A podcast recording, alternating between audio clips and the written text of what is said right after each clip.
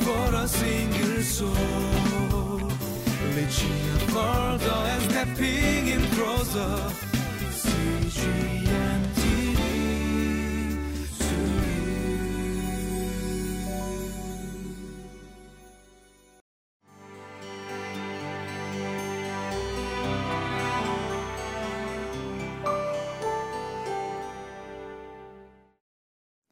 Welcome to Living Life. May the Lord bless you as you spend time reading and meditating in His Word today. How many of you remember experiencing discipline from your parents? Maybe some of us experienced more than others. Our parents disciplining us was an act of love. It was done for our own good, and even though at the time it certainly didn't feel like love or feel like we deserved it, it was only until later on When much later on, upon reflection, we realize that we, in fact, deserved the punishment and discipline, and that it was for our own good. In today's passage, we see Jeremiah confronting the people, the Jewish exiles, who had rejected God's message, His discipline, and chose to listen to the false prophets instead. We see the heart of God as a father disciplining His children, and also exposing false prophets of evil. So let's take a look at today's passage now.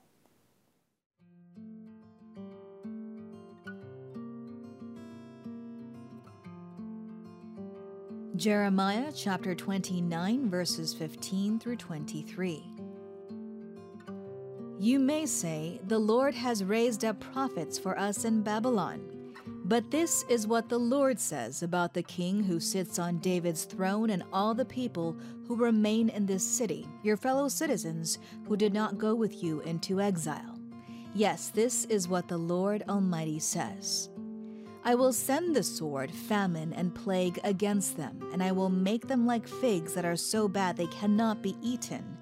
I will pursue them with the sword, famine, and plague, and will make them abhorrent to all the kingdoms of the earth, a curse and an object of horror, of scorn and reproach, among all the nations where I drive them. For they have not listened to my words, declares the Lord, words that I sent to them again and again by my servants, the prophets, and you exiles have not listened either, declares the Lord.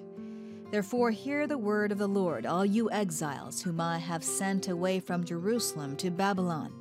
This is what the Lord Almighty, the God of Israel, says about Ahab, son of Kolaiah, and Zedekiah, son of Maaseiah, who are prophesying lies to you in my name.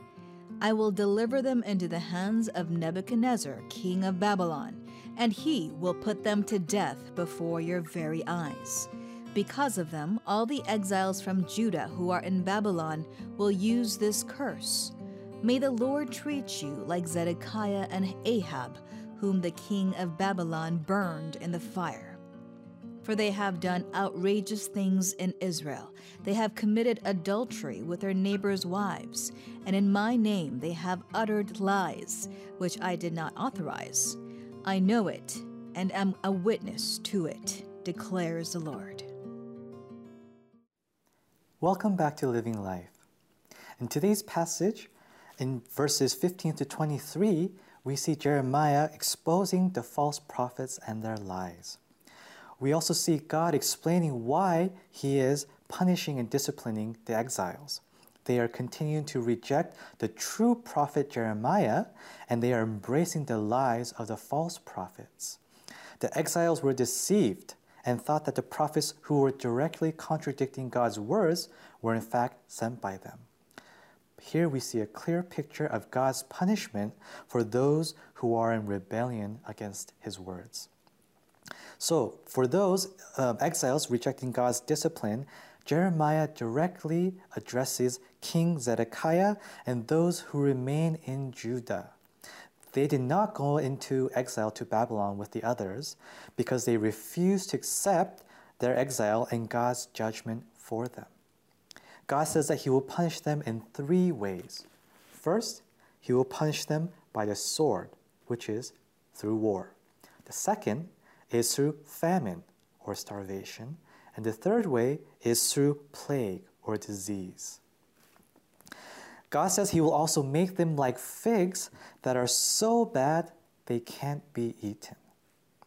And as if that wasn't enough, God says that he will make them a curse, an object of scorn and repro- reproach among the nations.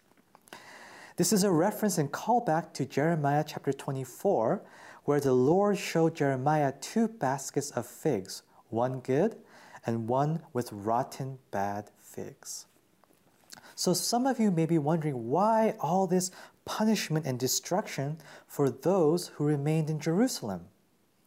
The reason is that God showed his grace and mercy time and time again by giving them chances to repent and sending them his word through the prophets. But they chose not to repent. They chose not to turn from their evil ways. Even though God gave them a chance to be disciplined for their rebellion against him through exile, they even refused that as well. They broke the covenant against God, and they, re- they were unfaithful to him. And in verses twenty to twenty-three, Jeremiah directly calls out two of the false prophets. He calls out Ahab and Zedekiah. They were prophesying lies in the Lord's names. They were saying that the exile will be over soon, and not only that, they were doing evil things in their lifestyles. They were committing adultery. So not only were they saying lies and going directly against the word of God, they were also living in sin, committing much evil. In Deuteronomy chapter eighteen, verse twenty, we see that prophets who speak falsely in God's name are to be put to death. So God uses the king of Babylon to carry out this punishment, and they are put to death by fire. Now, being put to death by fire was the form of punishment for the most extreme uh, forms of sin. And leaders and those in positions of influence have a higher standard, and God reserves special judgment and punishment for them, those that lead others astray.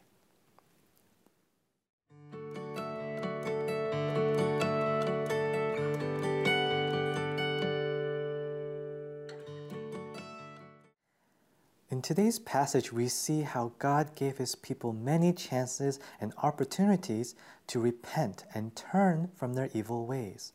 But the people did not listen to his prophets, and they did not obey. But we also see God's grace to the exiles, those that submitted to his judgment for their sins and went to Babylon in exile. He promised to preserve them and to prosper them. There may be times in our lives where we experience the discipline of the Lord. We may wonder why, and we may want to reject it. But we must remember God's great love for us, that he is disciplining his children as a loving father disciplines his child, and that ultimately it is always for our own good. We must also continue to be vigilant against false prophets and leaders who try to lead others astray with their lies and false teachings. They are like wolves in sheep's clothing, and ultimately their words and their lifestyles will give them away. All of us also influence people in our circles, so we must be careful and also not make anyone stumble or lead anyone astray with by our words and our actions. My hope and prayer for all of us here is that we strive to follow in the footsteps of Jesus, that our words, our actions, and our lifestyles mirror his, so that instead of leading people astray, we draw people closer to Jesus. Let us end our time in prayer. Father, we thank you that you are a good, good Father, a loving Father, who cares so much for each and every one of his ch- children. So much that you lovingly discipline us when we need it, knowing that it is for our own good, to restore fellowship with you, Father God, to bring us back and draw us closer to you. We pray, Lord, that we can come before you in humble repentance, turn from our evil ways, and seek to draw closer to you. We also pray that we can speak out against the false teachers, false leaders who try to lead others astray with their heresies and false lies. May we stand firm in your word And all of us, Lord, may we mind and be an example of you, Jesus, so that we can lead uh, and draw people to you, point others to you, Lord Jesus. We thank you for the work you continue to do in our lives. May we be sanctified by your blood, and may we continue to be children who seek after you, obey, and listen to your words. We thank you for your grace and your mercy, and we pray all this in Jesus' name. Amen.